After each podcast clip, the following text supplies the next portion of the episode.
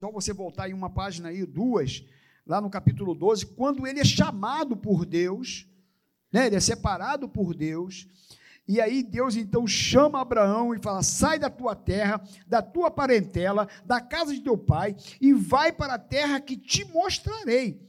Aí ele diz assim: de ti farei uma grande nação, e te abençoarei e te engrandecerei o nome, se tu uma bênção. Então Deus chega para Abraão, que morava lá com seus parentes, com seu pai, eles tinham posse, viviam num lugar politeísta, onde havia adoração a muitos deuses. E Deus então agora se manifesta a Abraão, aparece a Abraão e diz que ele deveria deixar sua parentela e que deveria seguir por um lugar que ele haveria de mostrar a ele. Abraão, ele crê, eu acho isso extraordinário, porque ele larga sua parentela e ele agora vai na direção que Deus está orientando. Só que Deus não diz o lugar, diz que ele ainda iria mostrar a terra que iria levar Abraão.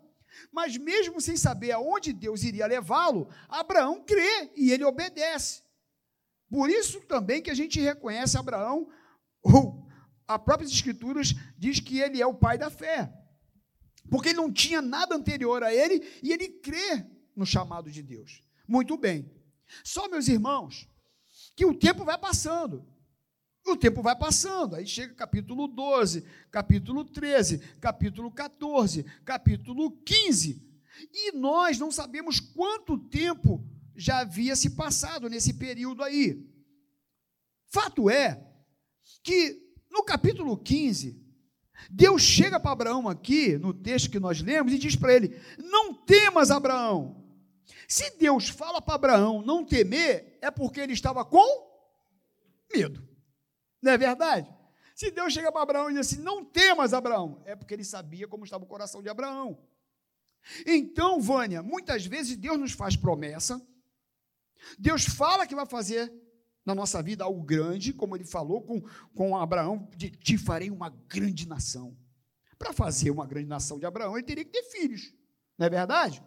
Como é que a partir dele seria uma grande nação se ele não tem filho? Só que o tempo vai passando e ele não tem filho. E o filho não vem. E o filho não chega. E aí chega aqui no capítulo 15, o que a gente entende e percebe é que Abraão está com o coração preocupado, aflito, angustiado. Alguns sentimentos começam a rodar o coração, rondar o coração de Abraão. Porque o tempo vai passando e a coisa não acontece. E aí, muitas vezes, o que parece é que Deus se esqueceu das suas promessas, né? Porque Deus fala algumas coisas conosco que parece que o negócio demora a acontecer. E fala, não é possível. Foi, foi Deus ou não foi Deus que falou com a gente? Será que eu estava meio, comi uma feijoada e estava com a barriga cheia, e eu pensei que foi Deus e não foi nada de Deus esse negócio? E muitas vezes nós começamos a ficar com o coração apertado, preocupado, porque a coisa não acontece. Mas Deus sabe como está, como está o nosso coração, e Ele sabia como está o coração de Abraão.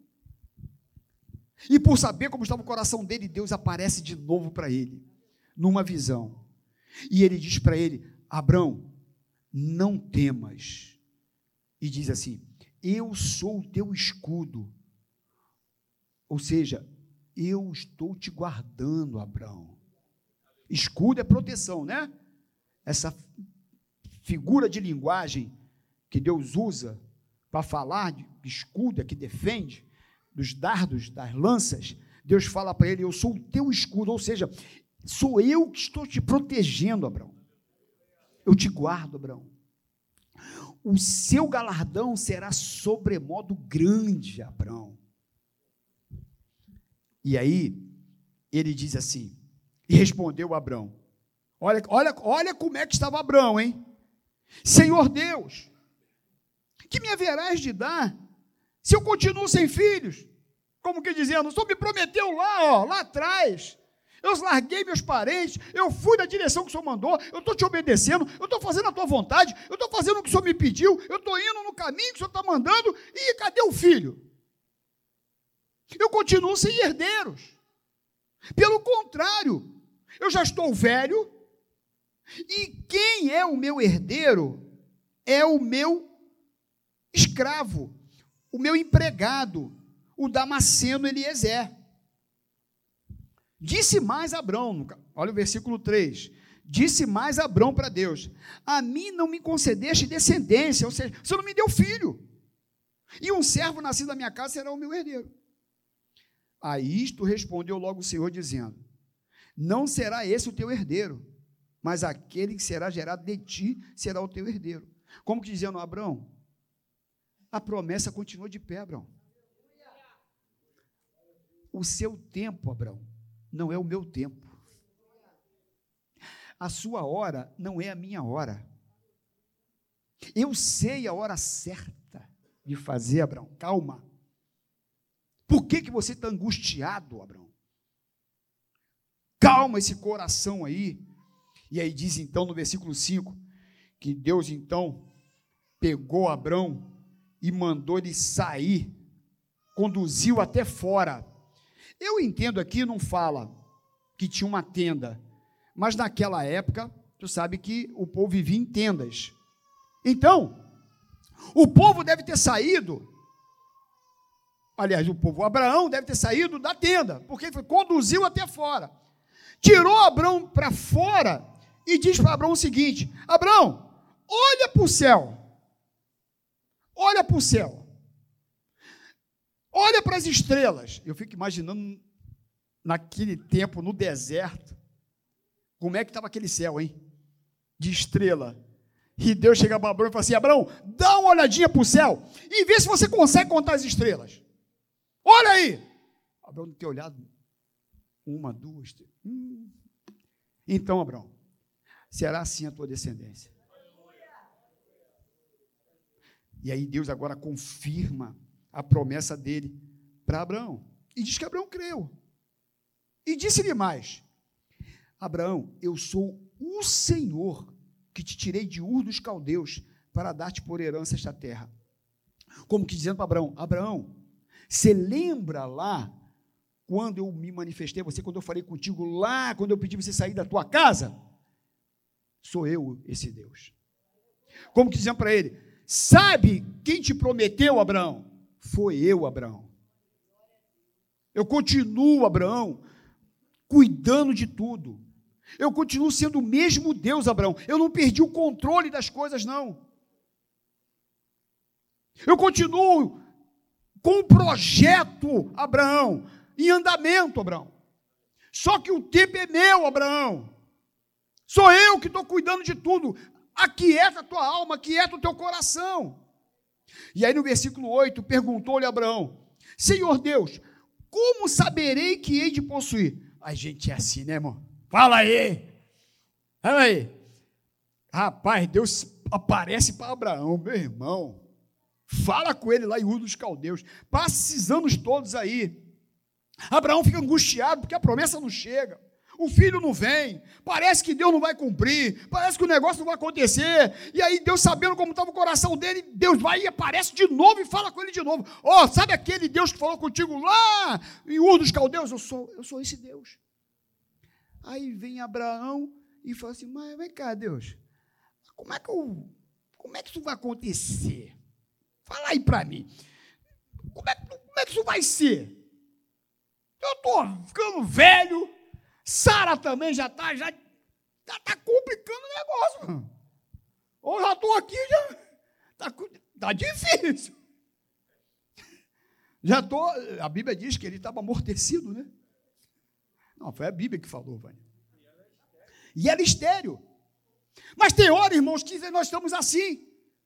Parece que as coisas vão passando, o tempo vai passando, e a gente começa a indagar, questionar Deus e perguntando para Deus: Mas Deus, olha, aos meus olhos não tem jeito disso acontecer, porque quando o Senhor me prometeu, parece que estava mais fácil. Mas agora o tempo foi passando e parece que o negócio está mais difícil para o Senhor fazer. Será que o Senhor vai conseguir mesmo resolver esse negócio? Mano? Será que o Senhor vai conseguir mesmo realizar o que o Senhor disse que vai fazer? Porque Abraão pergunta para ele: Mas como que eu saberei que isso há de acontecer? Que eu hei de possuí-la? Respondeu-lhe: Aí Deus, meus irmãos, é interessante que, em meio a esse questionamento de Abraão, Deus pede para Abraão um culto.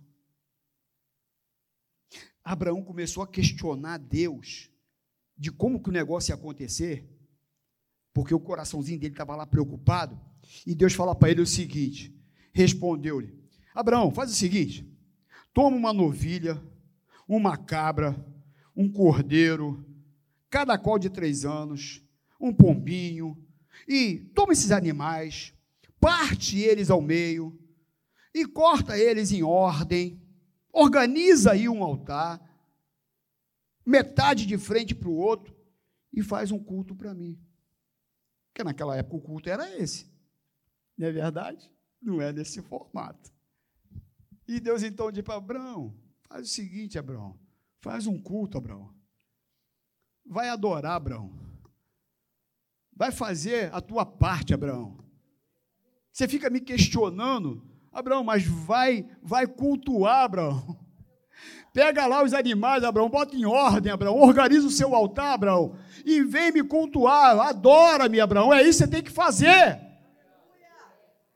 E nessa noite é isso, meu irmão. Tu chegou com o coraçãozinho aqui apertado, preocupado. Ah, mas Deus, quanto tempo! Parece que não vai ter jeito, parece que não tem solução. Meu irmão, o que lhe cabe fazer é adorar. O que lhe cabe fazer é cultuar Deus. Porque quem faz o milagre é Ele. O que me cabe é crer. É adorar no meio da adversidade, no meio da, da, do tempo demorado. E é isso que Deus pede para ele. Abraão, faz um culto. Reparte os animais aí e faz um culto. Agora, meus irmãos, é interessante porque Abraão faz isso. Ele pega os animais, obedece a Deus, começa a cortar, arrumar lá o altar e Abraão vai cultuar.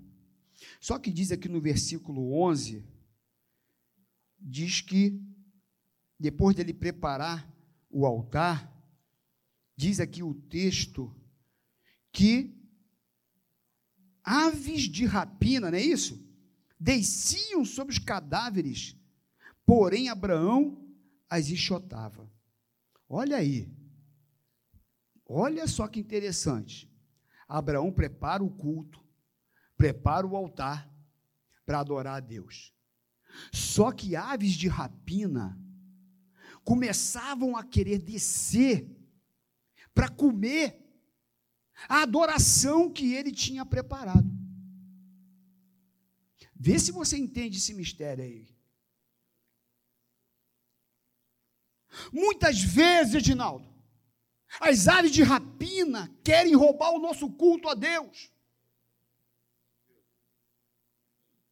Querem tirar a nossa adoração. Querem roubar o nosso louvor. Com incredulidade, com dúvidas, dizendo que Deus não te ama, que o projeto dele não é para você, que o que ele falou, não, não foi bem assim.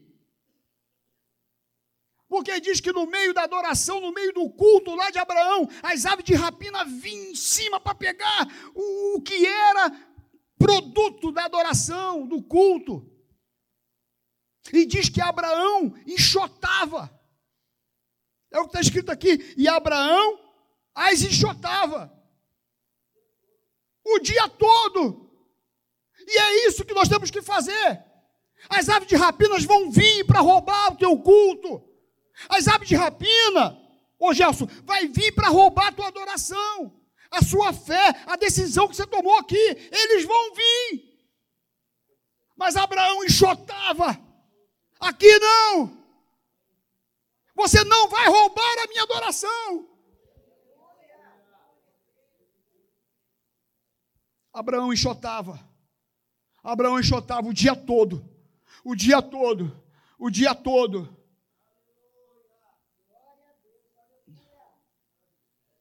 Mas, meus irmãos, uma coisa também às vezes acontece, porque não é fácil. Porque esse trabalhar de Abraão o dia todo, diz aqui, enxotando, enxotando ali aquelas, aquelas aves de rapina. Diz que, diz que ao pôr do sol caiu um profundo sono sobre Abraão, e grande pavor e cerradas trevas o acometeram. Ou seja, diz que quando chegou no pôr do sol, que o sol estava se pondo, Abraão cansou. Abraão pegou no sono e as trevas vieram sobre ele. Muitas vezes nós nos cansamos, sabia? Em meio a essa luta, em meio às batalhas da vida, em meio às adversidades que nós enfrentamos, a gente cultua, a gente adora e tá aquela briga espiritual, aquela guerra espiritual tentando parar a nossa adoração, parar o nosso culto, dizer que nós não somos bom o suficiente, que nós não temos capacidade, que nós não vamos conseguir, que nós não vamos chegar lá, sabe? E que faltou dinheiro, e que Deus não está com a gente, e porque fiquei doente, agora Deus me abandonou, e começa, sabe, as aves de rapina em cima, e você enxotando, e você dizendo não, não, não, e às vezes tem momentos, sabe, que a gente cansa. Foi isso que aconteceu com Abraão. Diz aqui que chegou no final do dia que ele estava exausto diz que ele dorme de cansado, e diz que veio trevas, a escuridão chegou sobre, sobre Abraão, e às vezes nós estamos sentindo assim, meus irmãos, parece que nós estamos vivendo sob uma, uma nuvem espessa, escura, e o cansaço muitas vezes não é só físico, é emocional. As emoções estão todas embaralhadas, tudo confuso dentro do coração. E muitas vezes é uma guerra, é uma luta do santo contra o profano, do santo contra aquilo, sabe, que me leva para o mundo, que me leva para longe de Deus. E às vezes, pelo cansaço que nós temos, como homens que somos, mulheres que somos, essas coisas começam a nos envolver, começam a trazer-nos para baixo e tentar fazer com que a gente pare de cultuar, pare de adorar, pare de crer. Mas no meio da dor e das trevas, meus irmãos, o lindo é que Deus nunca nos abandona. Se a gente for para o versículo 17, depois de Deus falar sobre o futuro, a descendência e da restauração, aí no versículo 17, diz que sucedeu que, posto o sol, houve densas trevas.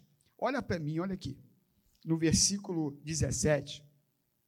No, no 13 falou que no pôr do sol, Abraão se cansou, ficou exausto, e veio densas trevas e o cercou. Mas no versículo 17 diz que quando o sol nasceu, pela manhã, diz que houve dessas trevas, mas diz que um fogareiro fumegante e uma tocha de fogo que passou entre aqueles pedaços. Eu fiquei olhando para isso aqui, meus irmãos. E eu fiquei pensando o seguinte: às vezes nós estamos cansados, sim, nós estamos exaustos, sim, mas quando o louvor está posto, a adoração está lá, mesmo que a nossa fé esteja pequenininha, mesmo que esteja cansado, Deus não nos abandona e nos deixa à mercê. O choro pode durar uma noite, mas a alegria ela vem pela manhã. Diz que pela manhã, no nascer do sol, diz que Deus vem no fogo. Lembra da mensagem de manhã? Sobre o fogo de Deus. Mais uma vez aqui, Deus se manifesta no meio do fogo e diz que o fogo veio e lambeu aquela, aquela oferta, aquela adoração. Diz aqui que um fogareiro fumegante, uma tocha de fogo, que passou entre aqueles pedaços, e naquele mesmo dia fez o Senhor aliança com Abraão, dizendo: Abraão, a tua descendência dei esta terra, desde o rio do Egito até o grande rio Eufrates. Como que dizendo: Abraão, Eu continuo sendo o mesmo Deus, Abraão, em meio ao seu cansaço, em meio ao seu esgotamento físico, emocional. Eu estou aqui, Abraão. Pode aplaudir o Senhor, né? Por quê, meus irmãos?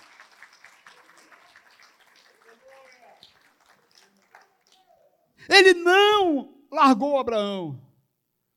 Abraão prepara o altar. Ele enfrenta uma luta terrível. Esgotamento físico, emocional. Mas diz aqui que ao pôr do sol, uma tocha de fogo veio sobre o altar. Por isso, meu irmão, prepare o seu altar. Arrume o seu altar. Prepara a adoração. Eu estou cansado, pastor. Está tão difícil. Eu estou esgotado físico e emocionalmente falando. Mas, meu irmão, se esforce e faça. Vá. Dê um passo. Vai além. Não fique prostrado. Porque é isso que o inimigo quer. É isso que as aves de rapina quer roubar o seu culto, roubar a sua adoração e te deixar prostrado dentro de casa.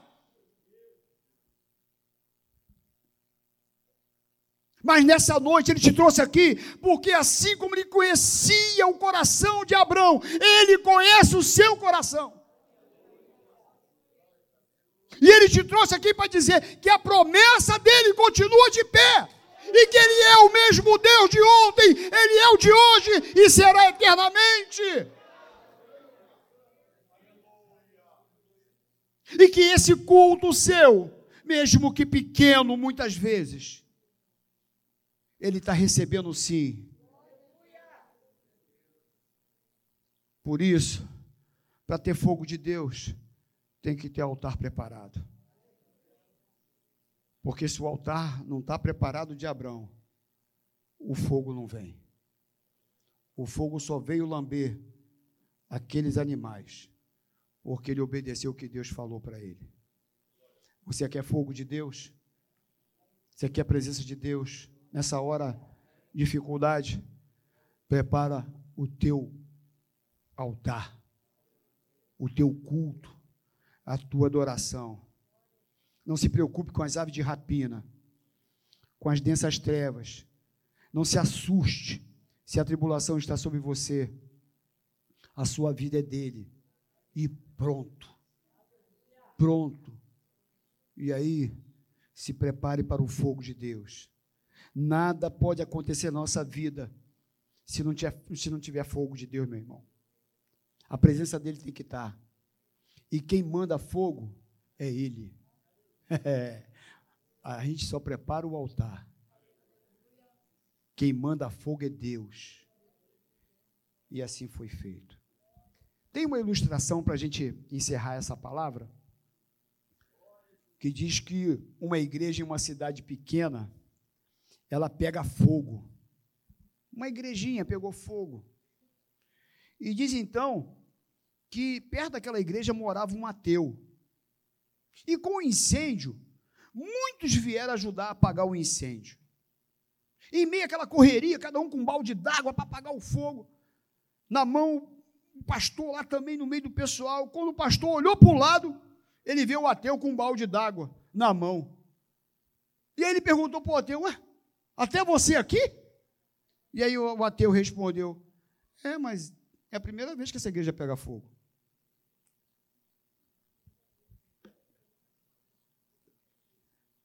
Ali era fogo literal. Só que se a gente quiser atrair pessoas que precisam de salvação, tem que ter fogo, meus irmãos de Deus. Mesmo que nós estejamos nas batalhas da vida cansados, muitas vezes, mas o culto não pode parar. O culto não pode parar. E o culto não termina aqui. Aqui termina a reunião. Você vai sair daqui, o culto continua. Você vai acordar amanhã, o culto continua. Aliás, amanhã então tem culto aqui também. Terça também. quarta, quinta, sexta, sábado. Mas o culto não pode parar na tua vida, amém? No teu trabalho, o culto não pode parar. Com a tua família, o culto não pode parar. Fazendo a, a casa lá, a tua obra, o culto não pode parar. O culto não pode parar. Na escola, o culto não pode parar. A minha adoração, ela tem que ser diária, constante, porque as aves de rapina vão até tentar roubá-la, mas ela, ele não vai conseguir. Porque aonde tem altar preparado, tem presença de Deus. Ele manda fogo. E aí não tem ave rapina que fica. Quando o fogo vem de Deus, elas têm que bater em retirada. Não ficou ave nenhuma ali. Quando veio, diz aqui o fogo do Senhor, um fogareiro fumegante, uma tocha de fogo que passou entre aqueles pedaços, lambeu tudo. As aves de rapina têm que ir embora quando o fogo do Senhor chega. Que você possa ter culto todos os dias da tua vida. E aí, a promessa, ele diz mais uma vez: Abraão, eu confirmo o que falei, a tua descendência eu hei de te dar, desde o rio Eufrate, até, a, desde o rio do Egito até o grande rio Eufrate. E mais, Abraão, o Quineu, o Quenizeu, Cadimoneu, o Eteu, o Ferizeu, tudo que é eu que tu tiver pela frente, Abraão, é tudo teu, meu irmão. É tudo teu, eu vou te abençoar. É completamente, Abraão. Continua confiando, Abraão. Aí, só para a gente não deixar de falar, porque isso aqui é bom, porque no capítulo 21, diz que visitou o Senhor a Sara, como lhe dissera, e o Senhor cumpriu o que lhe havia prometido. A promessa chegou. Lá no capítulo 21, eu não sei em qual capítulo que você está. Eu não sei se é no 12, no 15 ou no 21. Eu só sei, Cida, que vai cumprir.